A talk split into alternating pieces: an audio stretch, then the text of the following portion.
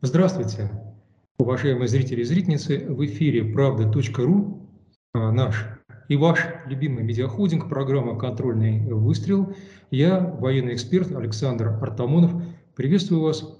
И э, на этот раз, естественно, как все мои коллеги и как я сам, мы будем говорить о том, что на слуху, мне кажется, у каждого человека и не только нашей географической зоны нашего ареала, не только Западной Европы, но, пожалуй, что и всего мира, вплоть до Африки. Да, до Африки, не удивляйтесь. Я, естественно, о событиях на Украине, о проведении нашей спецоперации.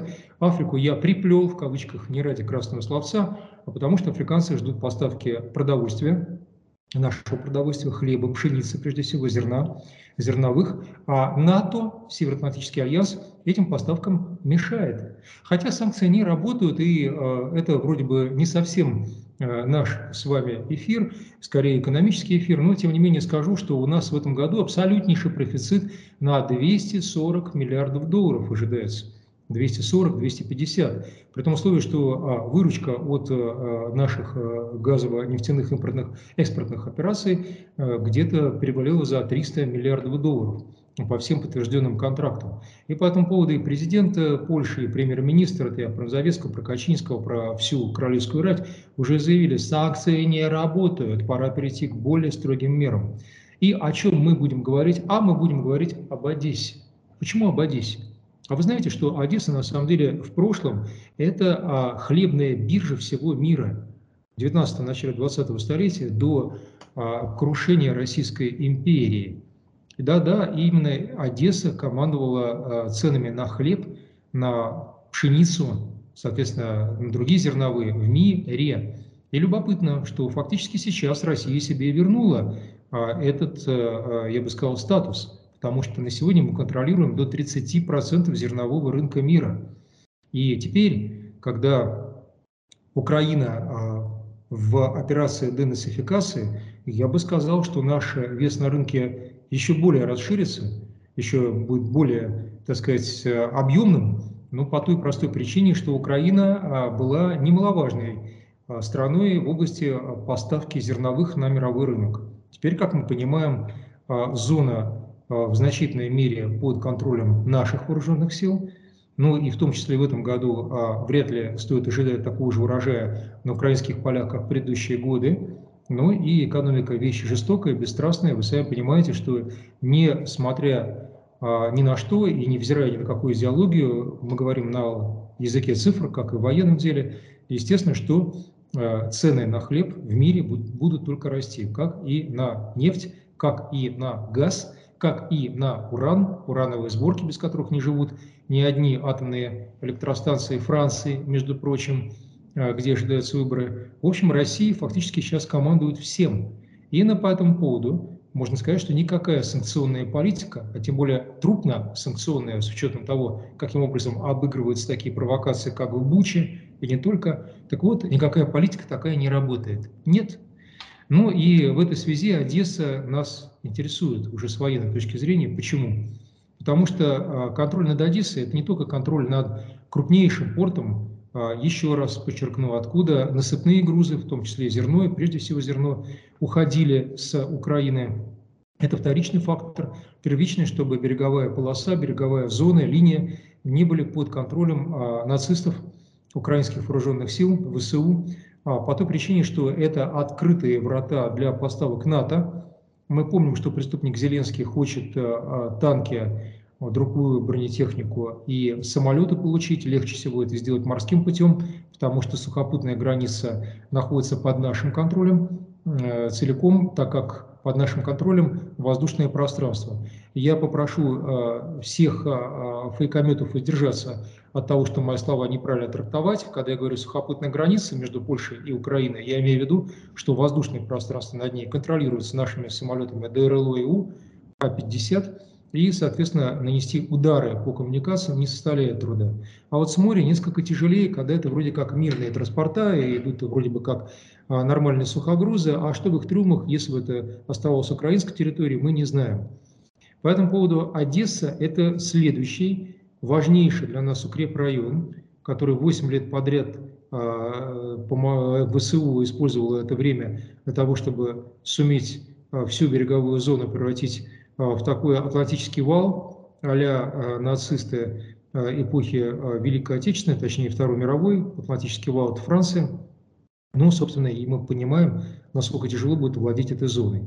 Ни одного лишнего слова вам не сказал. И даже Буча была упомянута мной не только из-за военной дипломатии.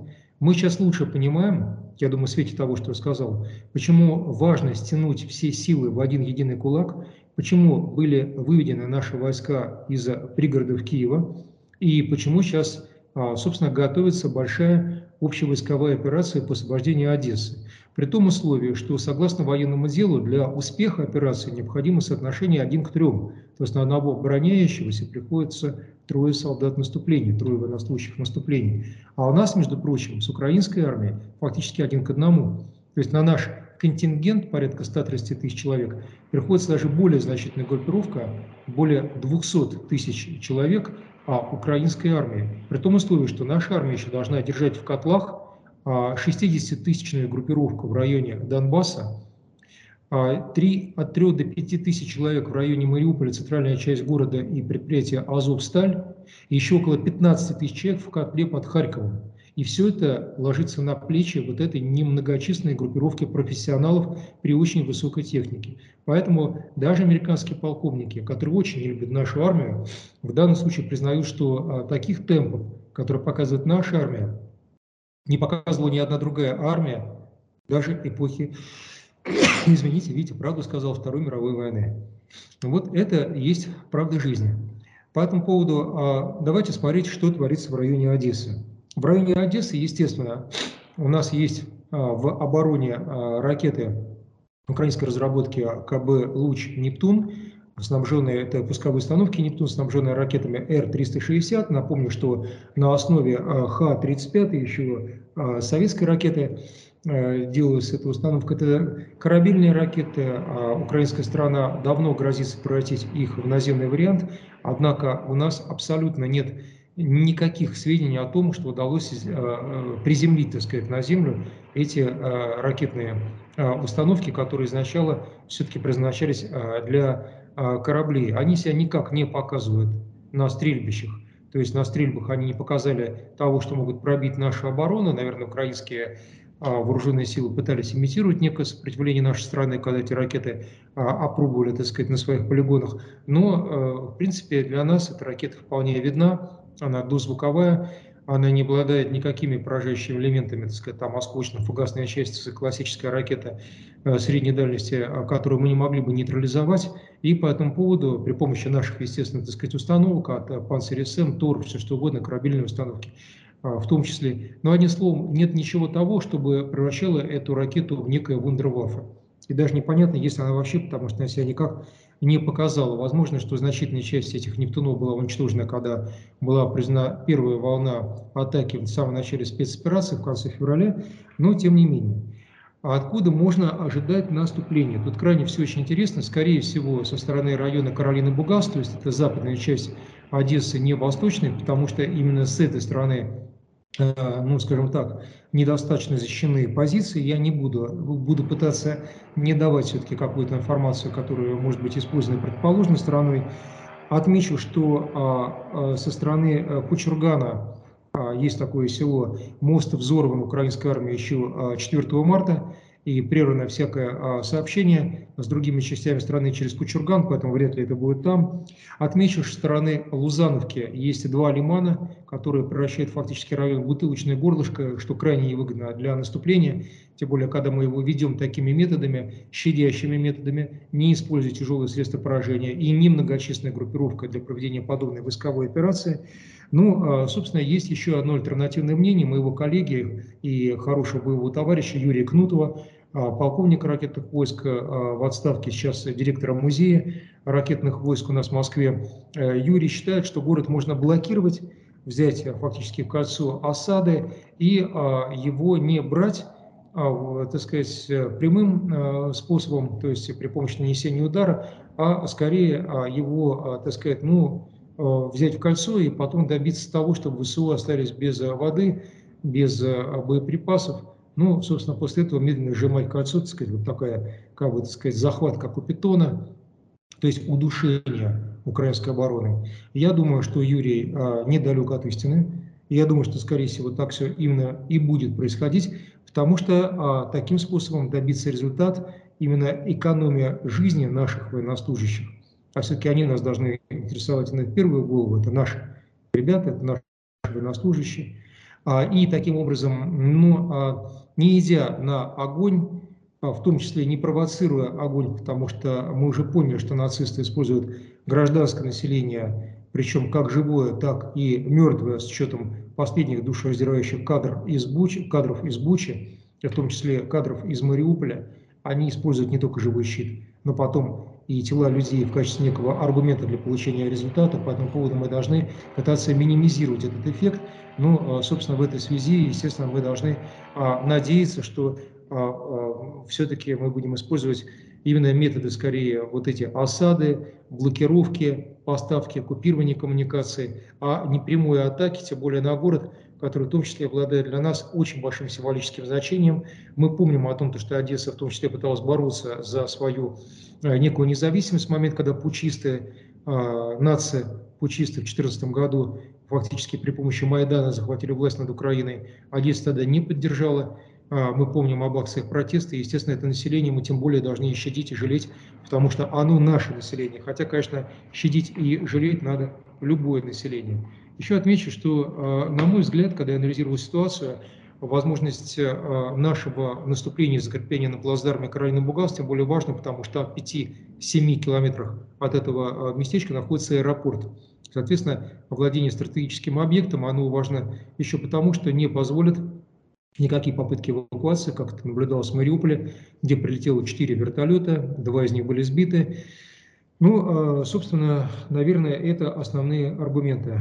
Э, я отмечу, что а, сейчас в Одессе нацисты пытаются проводить максимальную, а, я бы сказал, мобилизацию населения. Это важно еще с точки зрения военной теории, потому что анализ действий нацистов, а именно упорные удары при помощи а, тяжелой артиллерии по жилым кварталам, использование а, средств массовой информации в качестве тоже некого поражающего элемента для того, чтобы добиться перелома ситуации в свою сторону, в том числе через международные инстанции, попытка втравить всю Европу в Третью мировую. Все это не украинского разлива аргументы. Это явно диктуется американцами, потому что именно американцы замечены более чем в 100 войсковых операциях, от Лаоса и Вьетнама до Франции, порт э, Гавр, Германия, Дрезден, ряд других мест.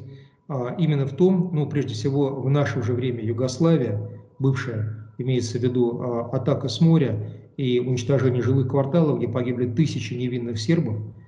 Именно англосаксы, замеченные а, в Сребренице, именно в том, чтобы использовать фейки в качестве боевых поражающих средств – по этому поводу явно ведется концертированная атака на нас при помощи никак не украинских нацистов, а, пожалуй, что всего блока НАТО под а, дудку Вашингтона, вот этого Вашингтонского обкома.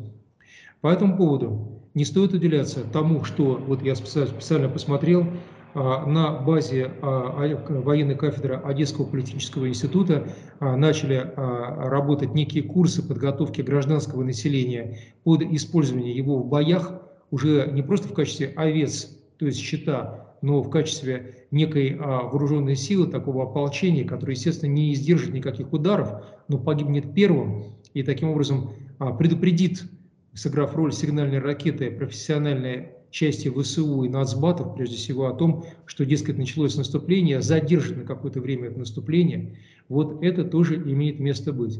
Да, крайне выгодная людоедская тактика. Пока живы с оружием в руках а, пытаются в кого-то стрелять, потом гибнут первыми, гражданское население гибнет в подвалах и на улицах, потому что их не пускают из домов, а потом и тела тоже утилизируется, используется в своих грязных целях, чтобы показать, что, мол, не мы это сделали, а вон, пожалуйста, смотрите, вот эти самые российские наступающие части.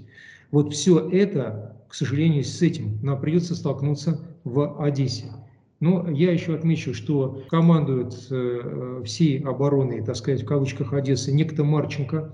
Он командовал 28-й механизированной э, бригадой, принимал непосредственное участие в боевых действиях на востоке Украины, откуда он сам родом, родом он из э, Славянска, города в Донецкой области.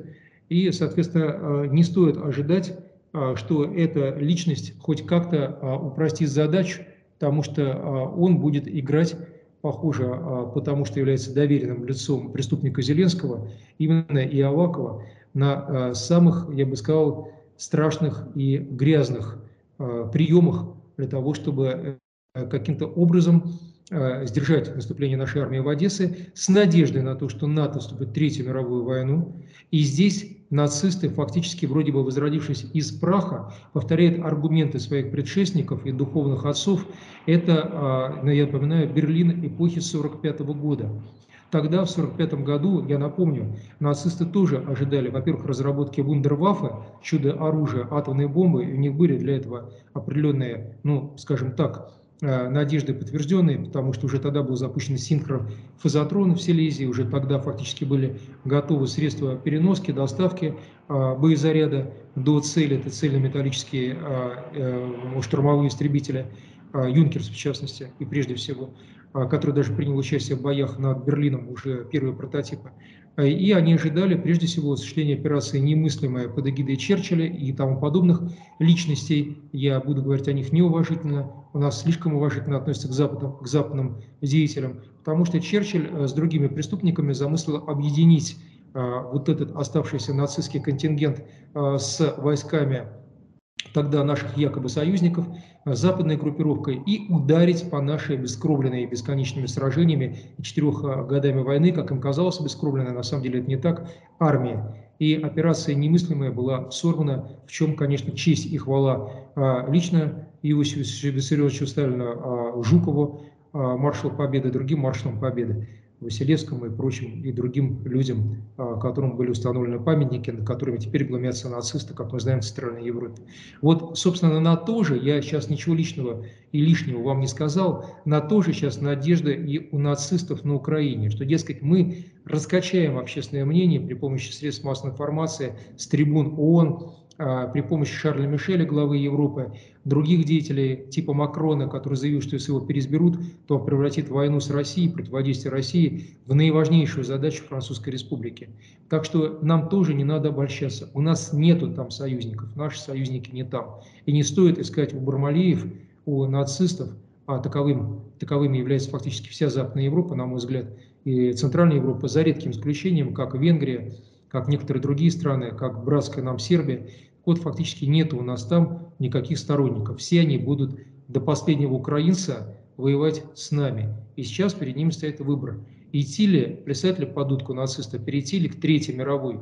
Потому что Зеленский требует поставок танков и самолетов, но сами украинцы пользоваться ими не умеют западной техникой. Соответственно, это иступление напрямую в бой именно западного контингента. Как это, похоже, имеет место быть в Мариуполе, откуда тоже Макрон пресловутый пытается, а, по некоторым данным и сведениям, забрать своих военных, которые там оказались в котле. И если мы сумеем их пленить, то тогда перед камерами всего мира предстанут именно французские военные, не дикие гуси, не наемники, не какие-то там иностранные легионеры, сбежавшие из частей и знать не знают, дескать, и ведать не ведает о них французская армия, а реально французские а, военнослужащие. Вот именно здесь сейчас проходит рубеж и перелом локального конфликта с переходом на Третью мировую. А, час как никогда а, страшно важен, именно то, что происходит сейчас, судьбоносно для, ну, я бы сказал, бы, жизни всей планеты. По этому поводу Давайте следить за тем, что будет, потому что Одессу мы не оставим в руках нацистов, это точно. И наше наступление будет продолжаться, пока вся береговая линия не будет под контролем российских вооруженных сил. Это мое субъективное мнение, но оно, я думаю, подтверждается общей логикой происходящего. Вам же я желаю все-таки здоровья, будущего нашим детям, меня их тоже много. И э, в любом случае, надеюсь, мирного неба над нашей головой, без атомного оружия наших врагов, без биологических поражающих а, факторов, без новых эпидемий, а, замысленных убийцами в белых халатах под звездно-полосатым флагом. Счастья и здоровья вам всем. До свидания. В эфире был Александр Артамонов, военный эксперт, ведущий программы «Контрольный выстрел». Смотрите и слушайте правда.ру. До новых встреч. Будьте здоровы.